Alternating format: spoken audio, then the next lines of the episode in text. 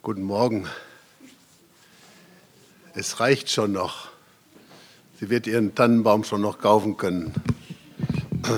Wir machen vor heute Nachmittag Schluss. Es gibt schon so viele Inspirationen heute Morgen, bevor es richtig losgeht. Alleine dieses Lied History Maker, ich weiß ja nicht, ob Sie so viel Englisch verstehen, dass Sie den Text verstehen konnten, aber genau das ist genau die Botschaft. Ich komme gerade aus Afrika zurück. Meine Frau und ich, wir haben, wir sind seit sechs Jahren verheiratet und wir haben schon 200 Kinder. Das schafft auch nicht jeder, oder? Also ich möchte meine Frau gerne mal vorstellen.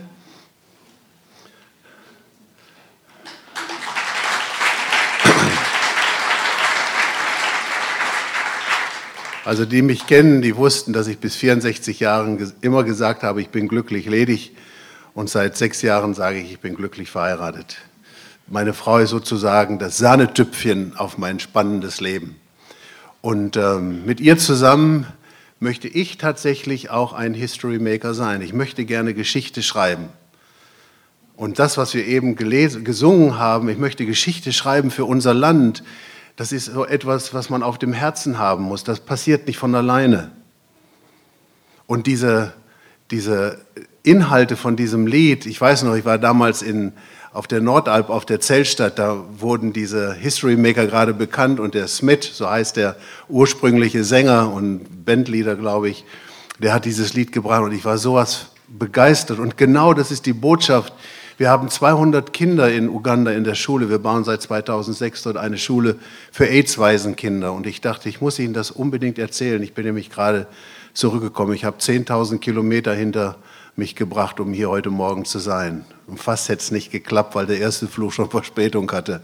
Aber ich war mit dem Rainer in Kontakt. er hat sich schon präpariert.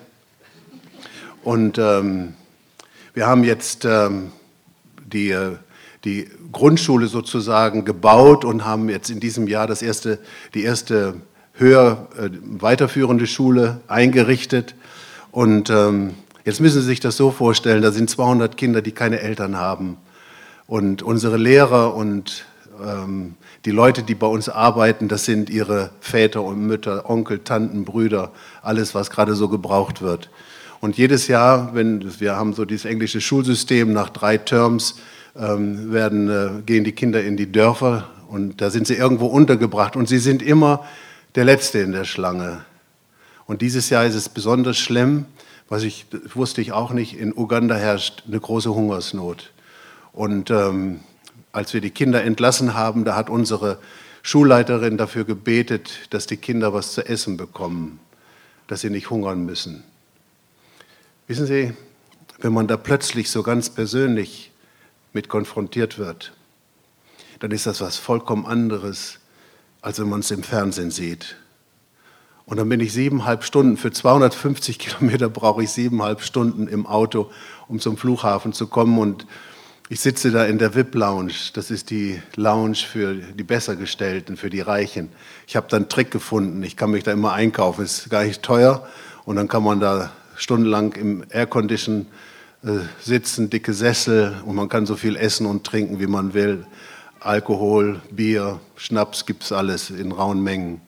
Und draußen, ich gucke dann so raus und draußen sehe ich zwei Flugzeuge stehen und eins kam gerade angeflogen steht da drauf WFP. Da denke ich, WFP, was heißt das? Weiß es zufällig einer, was WFP heißt? Können Sie auch nicht wissen. Sie wohnen ja in Steinmal an der Mur. Hier spricht man Schwäbisch und nicht Englisch. Das heißt World Food Protection. Das ist die äh, Organisation, die Welthungerhilfe von der UNO. Drei Flugzeuge kamen nach Uganda, um den Leuten Mais zu bringen. Und viele unserer Schulen in Uganda mussten schon 14 Tage früher schließen, weil sie einfach nichts mehr zu essen hatten. Ich habe mich an meine Kindheit erinnert. Wir haben auch Hunger gelitten nach dem Krieg. Wir hatten einfach nichts zu essen. Und dann haben wir die Kinder entlassen. Und nächsten Tag, wo sie eigentlich alle schon hätten weg sein sollen, da stehen dann noch drei, vier, fünf und weinen. Man hatte sie einfach vergessen. Ist keiner gekommen, um sie abzuholen. Und wissen Sie, da kommt kein Taxi, da kommt kein Mercedes, BMW oder Opel oder Hyundai oder irgendwas, sondern da kommen Leute angelaufen, drei Stunden lang. müssen sie warten, laufen, bis sie dann zur Schule kommen, um ihre Kinder abzuholen, die nicht ihre Kinder sind. Da merkt man plötzlich, in was für einer tollen Welt wir hier im Westen leben, welchen Reichtum wir haben. Und wir müssen uns nicht vergleichen. Das soll jetzt keine Moralpredigt werden. Fühlen sich ganz wohl. Ich möchte Sie da nur mit hineinnehmen in das, was ich gerade so fühle. Zu wissen, dass unsere Kinder in den Hunger entlassen wurden. Wir hatten tatsächlich am letzten Tag keinen Mais mehr.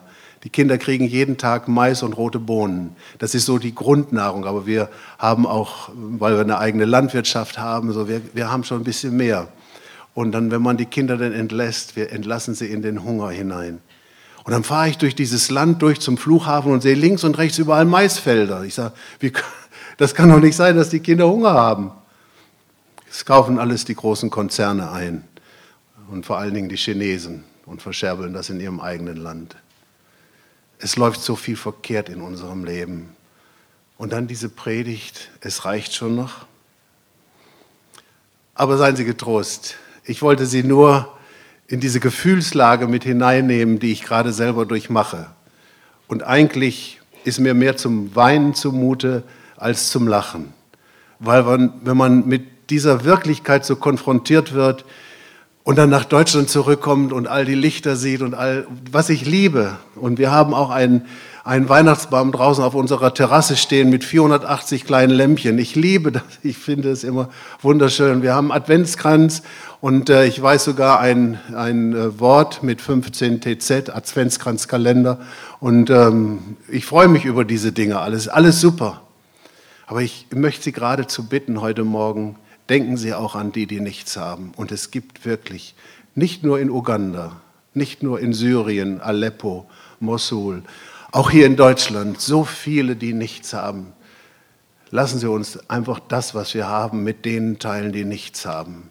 Verschließen Sie Ihre Herzen nicht. Und das wäre eigentlich die beste Predigt schon für Sie selber. Wenn Sie es weggeben, sagen Sie einfach, es reicht schon noch. Und dann machen Sie sich und auch andere glücklich. Ich weiß nicht, ob Sie wissen, Advent und Adventure, Sie sind ja englisch begabt, Sie haben gerade ein englisches Lied gesungen. Adventure heißt, wer weiß es zufällig? Abenteuer. Und es ist tatsächlich so, dass dieses, diese beiden Worte, das englische Wort und das deutsche Wort, haben den gleichen Wortursprung. Advent heißt ankommen und Adventure heißt Abenteuer. Und ich habe bei mir selber gedacht, lassen Sie uns doch dieses Jahr zu, zu dieser Adventszeit und Weihnachten diese Adventszeit zu einem echten Abenteuer machen, indem wir davon wegkommen, dass wir sagen, es reicht schon noch. Ich habe ein tolles Buch geschenkt bekommen. Ich habe schon ein anderes gelesen. Das ist mein zweites, was ich jetzt gelesen habe. Und äh, das heißt äh, von einem Geigenbauer, vielleicht der eine oder andere hat das von Ihnen schon gehört, Martin Schleske. Äh, das erste Buch, was er geschrieben hat, war Der Klang und das zweite war ähm, jetzt habe ich es vergessen. Bitte? Herztöne, Herztöne. Und ähm, als ich dieses Buch angefangen habe zu lesen, habe ich, da hat es bei, bei, mir im Herzen etwas bewegt. Da habe ich gedacht, das muss ich unbedingt aufgreifen. Und weil wir ja jetzt in der Weihnachtszeit sind und Sie werden sicherlich zu Hause Ihren Kindern oder Ihrem Ehepartner Weihnachtsgeschichten vorlesen, habe ich gedacht, wir setzen diese Tradition des Vorlesens einfach fort und ich lese Ihnen zwei Seiten oder anderthalb Seiten aus diesem Buch vor von Martin Schleske und werde dann darüber reden.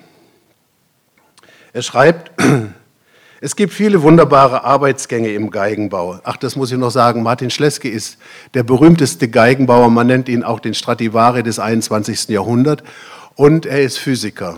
Und es ist ein Mensch, ich habe ihn persönlich kennengelernt mit meiner Frau, ist ein Mensch, der, der hat so viele Empfindungen und der, der, der, fühlt so vieles, was uns oft ganz fremd ist oder was wir gar nicht so, wo wir gar nicht so einen Zugang dazu haben.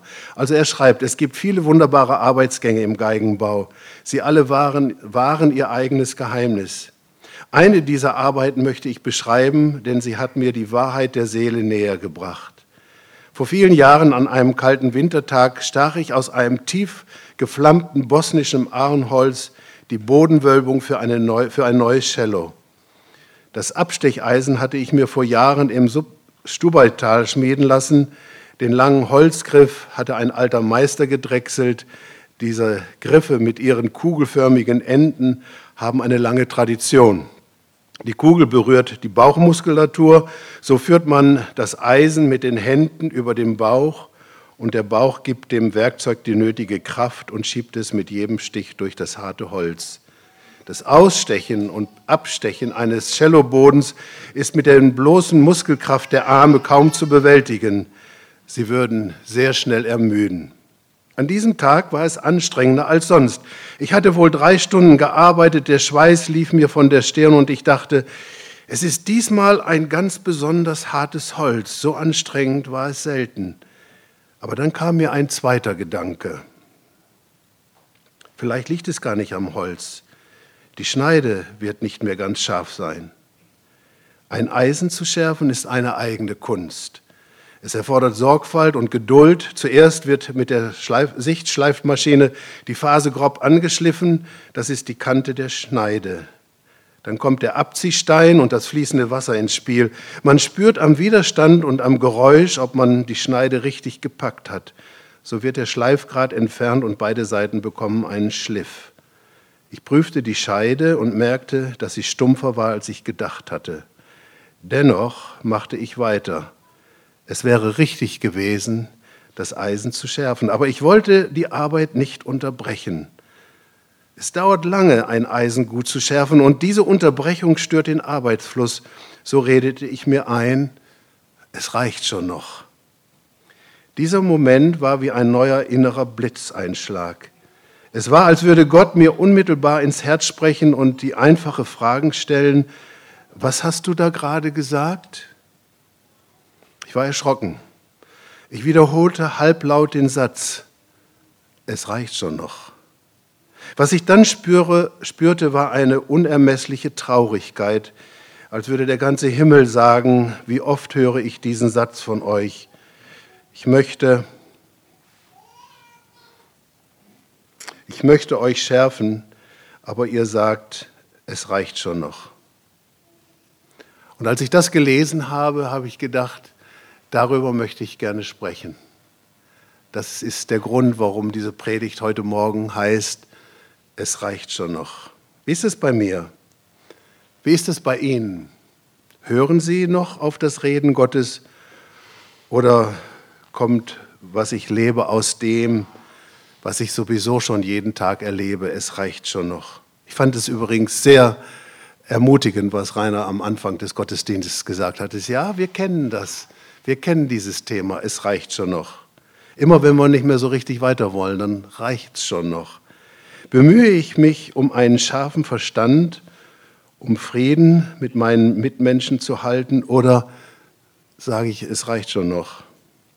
Ringe ich um ein besseres Verhältnis zu meiner Frau und denke oder denke ich, es reicht schon noch. Ich meine, umgedreht ist auch, gell?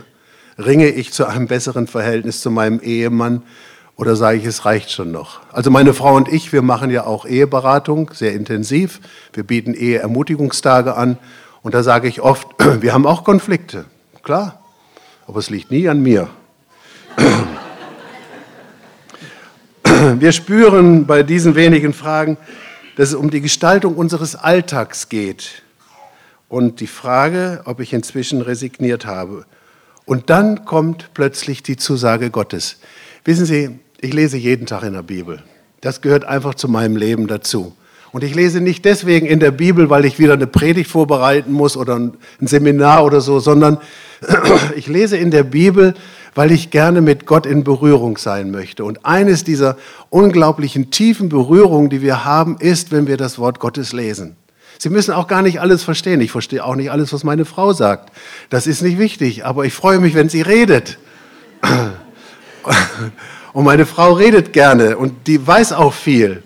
Und sie, redet, sie erzählt mir immer aus ihrer Kindheit von, von Söhnstetten, wo sie her, Seestedt heißt es, wo sie herkommt. Also, und äh, ich habe das alles schon dreimal gehört, aber das Gute ist, ich vergesse das alles wieder. Und jedes Mal, wenn sie es mir erzählt, ist wieder neu. Wissen Sie, so geht es mir mit der Bibel auch. Ich habe das alles schon oft gelesen und plötzlich, plötzlich, wenn man das liest, wenn man da dran bleibt, wird es hell. Plötzlich sagt man, aha, jetzt habe ich es begriffen. Und meine Frau bemüht sich seit sechs Jahren, dass ich es begreife, was sie mir erzählt. Aber ich bleibe dran. Es ist gut, wenn wir dranbleiben. Aber wenn wir sagen, es reicht schon noch, ich erzähle Ihnen nachher noch ein bisschen, was, was das noch für Konsequenzen haben könnte, wenn das unser, unsere Haltung ist. Und dann lesen wir das Wort Gottes und wir spüren plötzlich, wenn wir das Wort Gottes lesen, wenn wir es aufnehmen, wenn wir es meditieren oder wenn wir es einfach zu uns sprechen lassen und dann die Wirklichkeit unserer Welt sehen, in der wir leben, dann bekommt das plötzlich eine ganz andere Dimension, als wenn wir es nicht lesen oder wenn wir immer nur hin und wieder mal was davon hören, sondern wenn wir plötzlich merken, dass das Wort Gottes tatsächlich eine Kraft in uns hat, die wir anwenden können. Und da heißt es in Jesaja 40, Vers 31, ganz viele sicher kennen das von Ihnen, denn die da harren auf den Herrn, die kriegen neue Kraft, dass sie auffahren mit Flügeln wie Adler und laufen ohne zu ermatten. Liebe Crossline-Gemeinde, wir haben heute Morgen zwei Fragen zu klären. Die erste ist, wie kann ich mit neuer Freude und der Zusage Gottes mein Potenzial in mir fördern und damit meinen Alltag gestalten? Wie kann ich mit neuer Freude und der Zusage Gottes mein Potenzial, mein Potenzial in mir fördern und meinen Alltag damit neu gestalten? Und die zweite Frage wäre dann noch, was muss ich tun, wenn ich schon resigniert habe? Aber ich möchte mich vor allen Dingen um diese erste Frage einmal kümmern. Wie kann ich mit neuer Freude mein Potenzial in mir fördern und damit meinen Alltag neu gestalten? Ich weiß nicht, zu wem ich hier gerade rede. Aber ich weiß nicht, haben Sie schon mal über das Potenzial, was in Ihnen liegt, nachgedacht? Kennen Sie das? Oder leben Sie einfach nur? Wie heißt es bei IKEA? Leben Sie schon oder kaufen Sie noch? Oder ich weiß nicht genau. Es ist spannend. Das wäre vielleicht auch eine tolle Situation, die Sie jetzt in dieser ruhigen, nicht hektischen Weihnachtszeit, Adventszeit, das merkt man vor allen Dingen, dass sie nicht hektisch ist, wenn man durch die Städte fährt, wenn Sie diese Zeit nehmen, um darüber nachzudenken, was kann ich eigentlich? Was liegt da? Was ist da in mir? Welches Potenzial habe ich? Wissen Sie, ich, schade, ich hatte einfach nicht genug Zeit, um noch ein paar Bilder mitzubringen. Wir haben einen Jungen in der Schule, der ist sowas von begabt. Wir haben eine, Sie müssen sich so einen Klassenraum vorstellen, also nicht so schön äh, wie den hier, aber auch sehr schön, mit einer Tafel, die ist vielleicht dreimal so lang wie diese, äh, ist das Whisky oder? Weil die Putzfrau hat vorhin auch Whisky getrunken. Dankeschön. Sie müssen sich das so vorstellen, die, Wand, die, die Wandtafel ist ungefähr dreimal so breit oder vielleicht sogar viermal so breit wie diese Leinwand. Und da hat ein Junge die Weihnachtsgeschichte mit Kreide drauf gemalt. So fantastisch. Da ist ein Potenzial in diesem Kind drin, wo man sagen kann, das muss man doch fördern, oder? Und wenn Sie das Potenzial in sich selber entdecken, haben Sie kein, keine Angst, es zu fördern. Den, den, den Fehler, den wir häufig machen, ist, wir sehen das Potenzial, wir sehen unsere Fähigkeiten und dann fangen wir an, uns mit anderen Menschen zu vergleichen. Ja, und dann lassen sie es schon, weil sie denken, die anderen sind besser. Ein exzellentes Leben. Ein exzellentes Leben besteht nicht darin, dass sie besser sind als andere, sondern dass sie alles geben, was sie haben. Das ist wichtig, das ist exzellent. Wir müssen nicht besser sein als die anderen. Aber das, was wir in uns haben, dass wir das herausbringen und damit Gott, die Menschen und uns, uns selber glücklich machen. Jeder von, jeder von uns, der hier sitzt, ist eine Person, das wissen Sie. Und Person, das ist auch so ein spannendes Wort. Das hat, hat zwei Ursprünge. Per, das heißt hindurch, und sonum, das ist der Ton. Und wissen Sie, wenn Sie daran denken, dass Sie das Potenzial in sich vielleicht neu entdecken wollen und damit auch vielleicht die Gesellschaft, in der Sie leben, ganz neu beschenken möchten, dann brauchen Sie genau diese, diesen Begriff Person, hindurch und sonum, den Ton. Was möchten Sie bei anderen Menschen zum Klingen bringen? Und das wäre doch eigentlich die schönste Herausforderung, die wir haben zu dieser Adventszeit, andere glücklich zu machen mit dem, was durch meine Person hindurch klingt. Wissen Sie, wenn wir alle so miesepetrig durch die Gegend laufen, da ziehen wir keinen Hering von der Roste. Da können wir zu Hause bleiben. Aber wenn sie plötzlich wieder wissen, dass Jesus zu ihnen gesagt hat, nicht zu mir, zu mir auch, aber auch zu ihnen, Du bist das Licht der Welt. Wir sagen, Jesus ist das Licht der Welt. Aber Jesus hat zu seinen Jüngern gesagt, du bist das Licht der Welt. Ihr seid das Licht der Welt. Stellen Sie sich mal vor, Sie gehen hier in Steinemann oder Mur durch die Fußgängerzone, sofern Sie eine haben. Gehen Sie mal in diesem Bewusstsein durch diese Stadt oder gehen Sie in diesem Bewusstsein durch Ihr eigenes Haus, durch Ihre eigene Familie. Ich bin das Licht der Welt und ich bin das Salz der Erde. Das ist eine vollkommen neue Dimension, die Sie in Ihre Familie hineintragen können.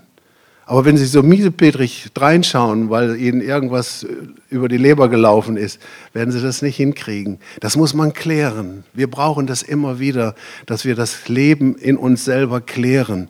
Und Jesus ist gekommen, um zu suchen und selig zu machen, was verloren ist. Und jeder von uns darf Anteil haben an dieser wunderbaren Botschaft. Er vergibt uns immer wieder. Und wenn Sie es schon hunderttausend Mal gemacht haben, er vergibt es, weil Gott ist vergesslich. Er sagt, ich will mich an eure Sünde nicht mehr erinnern. Bei ihm ist es immer weg, bei uns vielleicht noch nicht.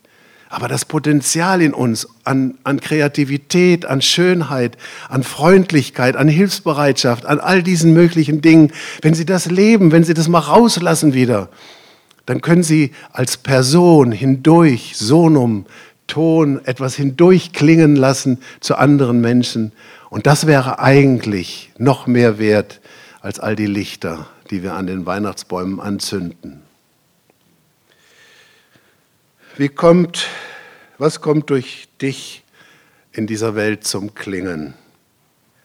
Und ich habe es gerade gesagt, gerade jetzt in der Adventszeit können wir die Ankunft Jesu in besonderer Weise zu einem persönlichen Abenteuer machen. Jetzt habe ich sieben Punkte. Ich weiß nicht, ist die Putzfrau noch hier? Ich hoffe, Sie kriegen Ihren Weihnachtsbaum noch. Also ich mache vor drei Uhr heute Nachmittag Schluss, verspreche ich Ihnen. Also. Ich mache es kurz. Es ist ja auch unsere, ist ja unsere Art zu leben heute. Alles sehr intensiv, aber kurz zu erleben. Muss, da kommt schon so viel anderes wieder. Es ist eigentlich nicht das, was wir Menschen können. Wissen Sie, wenn man in Afrika ist, dann äh, die Afrikaner sagen, ihr habt die Uhr und wir haben die Zeit. Ich, ich sage Ihnen, das hört sich super an, das macht mich rasend. Dann bis mal um drei Uhr ist man verabredet zum ganz wichtigen Meeting. Und ich sage zu meinem Kollegen in Uganda, du, Co, jetzt ist es fünf Minuten vor drei, wir sollten eigentlich schon da sein. Ach, sagt er, mach dir keine Sorgen. Äh, wir sind immer noch pünktlich. Um vier sind wir hingefahren. Da war keiner da. Haben eine halbe Stunde gewartet. Und der, der es leiten sollte, der kam um halb fünf. Und die anderen um Viertel vor fünf. Da habe ich gesagt, Leute, das ist unmöglich, das geht gar nicht. Wir haben zwar die Uhr und ihr habt die Zeit, aber wir müssen uns da irgendwie einigen. Also wir, das geht überhaupt nicht. Wenn hier was laufen soll, dann müssen wir uns wenigstens einigermaßen in der Mitte treffen oder so. Gut, das kann man alles irgendwie so locker nehmen und so. Aber wichtig ist noch, das ganz Wichtigste ist, wenn wir gut durch unser Leben hindurchkommen wollen, dann müssen wir uns an diesen Dingen nicht aufhalten. Die können wir wahrscheinlich sowieso nicht ändern. Aber eins ist ganz wichtig, ist die Dankbarkeit. Danke für den Ist-Zustand. Das können Sie auch jetzt machen. Sie können Gott jetzt danken für das, was ist. Dass Sie so einen schönen Schal haben, schwarz-rot, gefällt mir super gut. Oder sie hat so schöne melierte Haare, kann ich bei mir gar nicht machen. Ich bin nicht neidisch. Ich vergleiche mich auch nicht. Wir haben zwar unterschiedliche Köpfe, ich sage, ein schönes Gesicht braucht Platz. Nicht, dass Sie keins haben, aber Sie haben dafür melierte Haare. Also man kann die Dinge nehmen, den Ist-Zustand und zu gucken, ja, es gibt ganz viele Dinge, die wir nicht haben. Ich habe zum Beispiel auch nicht im Lotto gewonnen. Ärgert mich, aber ich habe auch nicht gespielt. Aber ich habe schon gespielt. Nicht, dass Sie denken, ich spiele kein Lotto. Hin und wieder spiele ich mal Lotto. Ich habe mich extra in der Bibel erkundigt, ob man das darf. Da steht nichts von Lotto in der Bibel. Also habe ich das gemacht. Soll ich Ihnen noch eine schöne Geschichte erzählen? Das habe ich nicht vorbereitet, aber es fällt mir gerade so ein. Da war ein Heilsarmee-Mann, äh, so, so ein richtig, äh, so ein, so ein ähm, Offizier von der Heilsarmee in Hamburg im Rotlichtviertel. Der hat da treu gedient. Und da war ein, so ein Türsteher, wissen Sie, das sind die ganz schlimm. Und äh, die kannten sich. Und dann musste der Heilsarmee-Offizier eines Tages weg und ist dann woanders gewesen und kam nach zehn Jahren wieder zurück, traf diesen Türsteher Und der Türsteher sagt zu ihm, in der Bibel steht doch geschrieben, wenn dir einer auf die rechte Backe schlägt, halt ihm auch die andere hin. Ja, sagt er, steht da. Wumm, hat er eine gescheuert gekriegt. Gut, dann zieht er seine Jacke aus, der Heilsarmee-Offizier, zieht sein Hemd aus und dann verprügelt er den, äh, diesen Türsteher. Aber nach Strich und Faden, der war auch gut beieinander. Und er guckt dann und sagt, hör mal, ich denke, in deiner Bibel steht, wenn der einer auf die rechte Backe schlägt, sollst du auch die andere hinhalten. Er sagt, das habe ich ja getan. Aber was danach kommt, das steht nicht in der Bibel. Wissen Sie, ich denke immer, wir sind oft so fixiert auf irgendeine ganz bestimmte Geschichte auch in unserem eigenen Leben. Wir sehen eine ganz bestimmte Not, wir sehen eine ganz bestimmte Problematik, wir sehen irgendwas, was ganz schlimm ist und dunkel ist. Und darüber vergessen wir, dass wir leben, dass wir zu essen und zu trinken haben, dass wir ein Dach über dem Kopf haben und dass es warm ist in unserer Stube und dass wir Menschen haben, mit denen wir zusammen in einem Gottesdienst sitzen können, dass wir Menschen haben, die uns mögen, dass wir Menschen haben, denen es wichtig ist, dass wir da sind. Und wenn wir nur auf diese Dinge schauen, die wir nicht haben und denken, wenn ich die hätte, dann wäre ich glücklich. Wenn ich nur darauf warten würde, dass ich irgendwann mal im Lotto sechs Richtige habe und dann in der Zwischenzeit nicht richtig lebe, was ist das für ein Leben? Die Dankbarkeit, der Ist-Zustand, was kann ich daraus tun, damit es anderen noch besser geht? Wissen Sie, nicht nur in Uganda herrscht Hungersnot, auch in unserem eigenen Land. Der Hunger nach Leben, nach sinnerfülltem Leben. Und wenn wir durch unser Leben, durch unsere Person, vielleicht werden Sie das nicht mehr vergessen, per und sonum, hindurch und tönen, der Ton, was bringen wir bei anderen Menschen zum Klingen durch unser Leben? Und sie haben etwas. Sie haben etwas, was sie mitgebracht haben, was gefördert wurde. Wenn es ihre Enkelkinder sind oder ihre eigenen Kinder oder Freunde oder so, lassen Sie es einfach raus. Leben Sie das Potenzial, was in Ihnen ist. Und dann werden Sie merken, das, was ich denke, es reicht schon noch, das reicht nie. Das ist mittelmäßig. Ich komme gleich nochmal darauf. Und über, zweitens überlegen, was mir in meinem Leben das Wichtigste ist und neu starten ist zu pflegen. Das ist eine tolle Herausforderung, auch jetzt in dieser Weihnachtszeit. Können Sie machen. Mal am Tisch mit Ihrer Familie, reihum, mal fragen, was ist für dich das Wichtigste in deinem Leben? Und dann diese Disziplin haben, nichts dazu zu sagen, einfach nur zuhören. Lassen Sie Ihre Frau reden, lassen Sie Ihren Mann reden, lassen Sie Ihre Kinder reden und wenn sie es auch innerlich auf die Palme treibt oder sonst irgendwie was, beißen sie sich auf die Zunge. Sie können sich auch vorher, sie können in den Wald gehen vorher und sich ein Stückchen Ast abschneiden, vielleicht so lang, und dann die Schale, die, die abmachen und dann tun sie es in ihre Hosentasche oder in die Kittelschürze. Unsere Putzfrau hatte so eine hübsche Kittelschürze an. So, und wenn Sie dann am Tisch sitzen und Sie stellen sich die Frage, was ist das Wichtigste in deinem Leben? Und Sie merken, Sie wollen was dazu sagen, holen Sie schnell das Stück Holz raus und beißen Sie drauf, dann können Sie nicht mehr reden. Lassen Sie den anderen einfach mal ausreden, dann werden Sie Dinge hören, die haben Sie noch nie gehört, vielleicht noch nie. Und da kommt etwas raus aus uns. Was ist das Wichtigste in meinem Leben?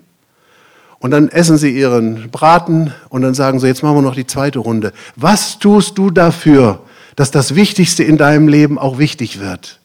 Dass es sozusagen ins Leben kommt.